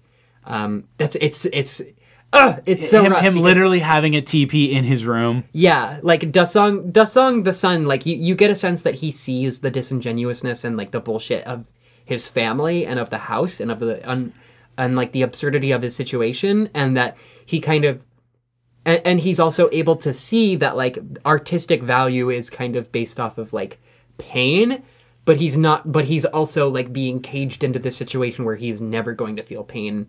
Like, even constructive pain yeah. is going to completely pass him by. He's, he has, we, we talked about it before, it's like he has, he has a, a, a unique wealth trauma of yeah. just, like, living in a family. He has that, he, he's, he's going to have, like, that kind of crazy rich kid brains, uh-huh. where it's just, it's like, you grew up, like, extremely just, like, everything sanded down and circular, but, like, with no sense of, like, genuine human interaction. Yeah. And the only people who cared about you were literally being paid to do so. Uh-huh. Yeah, absolutely. I, I, like, the most traumatic thing you have is you think you, is you think you saw a ghost. Yeah, which wasn't a ghost, by which the way. Which wasn't a ghost. It was a poor person. Yeah. Um, I mean, that's, like, we're not, like, yeah, let's... fuck this eight-year-old kid, but it's like the, the kid isn't real. Like I, well, I, I mean, like it's it's not even so much of a like judgment of his character. It's the judgment of like, like the situations around him. Yeah, it's like you put a child in a situation, and they're going to kind of imprint on like a lot of aspects of their situation and see a lot of aspects of their situation. And yeah, I don't. It's not necessarily that I think he has a specific feeling about the proceedings and about his his family. It's just that like. He, he he's not really able to piece together. You you see where his development is going. Like yeah. you see what the effects of the situation he's in are having on his development mm-hmm. of like of like childhood. I really love that he's like specifically not into cowboys and Indians to the extent that even when they have the thing at the party, it's just like he's the good Indian and we're the bad Indians. Yeah. Like there's just no cowboys. Yeah, cuz I mean like he you know, he doesn't he doesn't want to uh, no rich person really wants to cop to being the cowboy. Yeah. You know what I mean?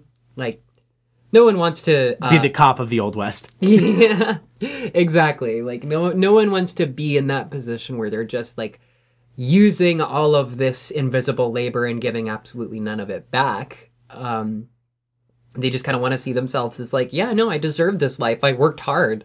Uh, and... and uh, I, I worked I worked so hard against all of those hard things that were preventing me from success. So we uh, we put up a poll on our Patreon that's actually over now, um, but we're we're going to have a Patreon exclusive uh, Film Critters Throws It Back, which is our throwback review series of movies that are that have already come out. Same same thing as this. Uh, it's just us talking about older films that uh, oh. fans vote on. We do it every month. It's like a fun little like extra content thing. Plus, it yeah. gets us to you know watch more movies. For real. Again. Yeah. uh, and this, this I always this, like to do. This month is Bong Joon-ho. Bong Joon-ho's The Host, which won our poll. Uh, yeah. We're going to be talking about The Host. Um, so if you want to hear about that, if you want to hear about our thoughts on the dubbing wars of the two thousands. Yeah. The, the sort of, the rickety uh, international promotion of The Host, I would, I would kind of characterize it as. Uh, much different from... the trailers and like subtitle work on Parasite, which is all pretty pretty tip top. Yeah. But I'm really excited for that. Um, we're also going to be talking about The Lighthouse here in a moment, but that will yeah. go up probably after this one. Yeah, probably a couple days or something. Yeah, after. You know, whatever. Um, uh, what would you rather else have spent my money on? Have spent. this is this is a the hard reason. One. The reason for this question. This is like, what would you rather have spent your money on? Class war. Class war. Actual class war. Yeah, I think uh, I should have I should have put it towards, um, I was going to say something that would get me on a list. Uh, oh, okay, yeah. I should have put it t- towards... The Ted Kaczynski Freedom Fund. Yeah. The Unabomber... Uh, Unabomber School. we got we got to get all of the serial killers out of prison. I really want the Parasite remake with the Trump family, with, with Barron, like, fainting. I wonder if, if he was inspired by that extremely fake news story where it was like, when uh, Kathy Griffith got in trouble for that photo where she had beheaded Trump, and then like yeah. they were like, Ivanka Trump was like, my my our son Barron saw it on T V and he thought it was real and that his father had died. Shame on you. He was so scared and sad, and like everyone was like, no, he didn't. yeah, the- such an obvious lie, and people are like, liberals are, are making fun of the son for being upset, and they're like, no, because we all know it's fake. Like, we know it didn't happen. Yeah, fuck, fuck the Trumps. Who cares? Traumatize the shit out of that kid. That kid, that kid's gonna die in the uh, class war anyway. Who cares? Fuck everything. I wish I would have spent my money on um, a gas mask so that the tear, so that the tear gas doesn't get in my eyes. Uh, And when the SWAT team kicks down the doors. yeah. I, man, I, we, we need to start like, we need to start collecting all those like Hong Kong uh, protest hacks. Like uh, there yeah, needs yeah. to be YouTube like compilations of like, here's like top five fun protest hacks. Like number one. I'm expecting like, like the five minute magic, like weird sped up, like public domain music, but it's like, here's how to like obscure facial like recognition software. Yeah. Here's how to use a traffic cone to put out a tear gas canister. So um, get tear gas in your eyes, and it's like a woman sped up going like, whoa, whoa, whoa. Don't, like don't use water, use milk, and it's like her smiling while like pouring milk to the side of her face because it's fake. Yeah, but like there's like tears and blood coming out of her face. What would you not rather have spent your money on? Um, another ticket to the Joker. Big Actually, thing. Wait, I want to take my answer back. Instead of that, I'd have rather spent the money to like. Have someone be like, listen, I will cover your movie ticket, but you can't see Joker. You have to see Parasite. Yeah, that would have been really nice. I, I would, I right. would have, I would have spent my ticket money on someone else seeing Parasite. Yeah, no, I because I'd go see it again anyway. I'm gonna. If anybody says the word Joker around me for like the rest of the year, I'm just gonna be like, shut the fuck up, watch Parasite. Yeah, uh, you'll like it better. Um, and I, yeah, that's my recommendation. Parasite is is it a masterpiece? Eh, sure. Masterpiece of shit. Oh, masterpiece of fucking buffalo ass. Uh, yeah, I, I. Parasite makes me parasick. uh, um, but as far as my, as far as probably, that actually was literally Armond White's review, basically. Oh God, really? He hated it. He hated it. He hated it. You know who else hated because it? Because Some... he hated it because, and I'm not saying this because he doesn't like movies, but because he's literally politically like reactionary. That's why he hated it. Oh, that's fun. We he's, love that. He's a conservative. It's it's one of those things where it's like I sometimes enjoy reading Armond White's reviews because he's um, he's a contrarian, but he has a very specific approach that I think can lead to some interesting reviews. Mm-hmm. But anytime he disagrees with a movie politically, his review fucking sucks because he doesn't fucking watch the movie. Yeah. His review of Get Out is fucking terrible. He gets like basic facts of the film wrong. on, on on this podcast, we, well, I at least have a complicated relationship to Armond White reviews. yeah, I, no, I think I, mean, I think they can be interesting. I think again, like I said, if it's a film he disagrees with politically, his reviews are always fucking atrocious. Yeah, yeah, we we don't we don't stand, but we do we we, we don't stand, but we do defend. Yeah, yeah, absolutely. And that's, that's somebody crucial. Has to be the one out there giving critically acclaimed movies one bad review, and it will be, and it will always be Armond White. It will always be Armond White. Some, you know, someone has to. Thank you, thank you, Armond White, uh, and thank you, viewers, for sitting sitting through this. Uh, hopefully, to this point, uh, there's yeah, obviously a lot to cover in a movie that kind of hints toward the entirety of human history. Yeah, um, in its in, there in is its a specter haunting Park. there, there is a ghost. Haunting all of us. The, ghost the world of... is a vampire. yeah. Oh, I get it. Like Parasite. oh yeah. Um, who say? Who do you think was the parasite? Uh, who was the parasite? Society. Society That's is the who. parasite. Uh, and if you get a chance, check out his other movies. Uh, Mother is probably my favorite. Uh, I've been wanting to rewatch Mother because I was uh, describing it to my roommate Uh, and I remembered how fucking good that movie was. It's so good. I think I think I literally saw Parasite because I didn't really know his work as much at the time. Like, I'd seen The Host, but I, was, I, I haven't seen his other stuff. Um, mm-hmm. But it was, like, right after Oldboy came out, so there was, like, that South Korean, like, director craze. Yeah, that's sort of renaissance. Where people were like, South Korean movies are so crazy! And so I went and saw it, and I was like, oh, this is really good. Uh, I also saw, I saw The Devil, which was fucking garbage. Yeah, we won't, we, let's not go into that, but that movie sucked. Yeah. Sorry, folks. Um, yeah. But thanks, for, thanks so much for joining us. Yeah. Um, and we hope to see you again back here soon for our other stuff. Yeah, Lighthouse dropping. Lighthouse, The Host, and uh, Film Critters, uh, and full episode four, which is in process. Yeah, progress. Almost like more than halfway. Um, it's complicated. Hey, you'll see. You'll see. Listen, pa- listen. Full time job. Got to pay rent. Premiere, Pre- Adobe Premiere. Uh, we're, we're currently. My computer is fucking dying. We're cu- yeah, we're currently looking at possible ways to help uh, get more money so that Baru can yeah. replace her computer, because part of, of I saw the I saw the Premiere files, and it is literally sp- was split into four different chunks. In I, to edit it. I had to split it into four sequences, and the file name is currently copy of copy of copy of. uh, Because my computer keeps uh, spontaneously shutting down on a moment's notice when I'm trying to work in Premiere. Um, so we'll figure that out. Yeah. Uh, uh, good for my stomach to grumble like, while I'm saying that. Can you... Hey, I have some loaded opinions about Parasite. Wonder why. Uh, join our Patreon. Join our Patreon. Please, please join our please. Patreon. I'm fucking begging you. Um, and thanks so much for watching. Yeah. Yeah. And Universal Healthcare Now. Universal Healthcare Now, Bernie twenty twenty. I'm Baru. I'm Jae Bearhat. Uh, Bye. Bye.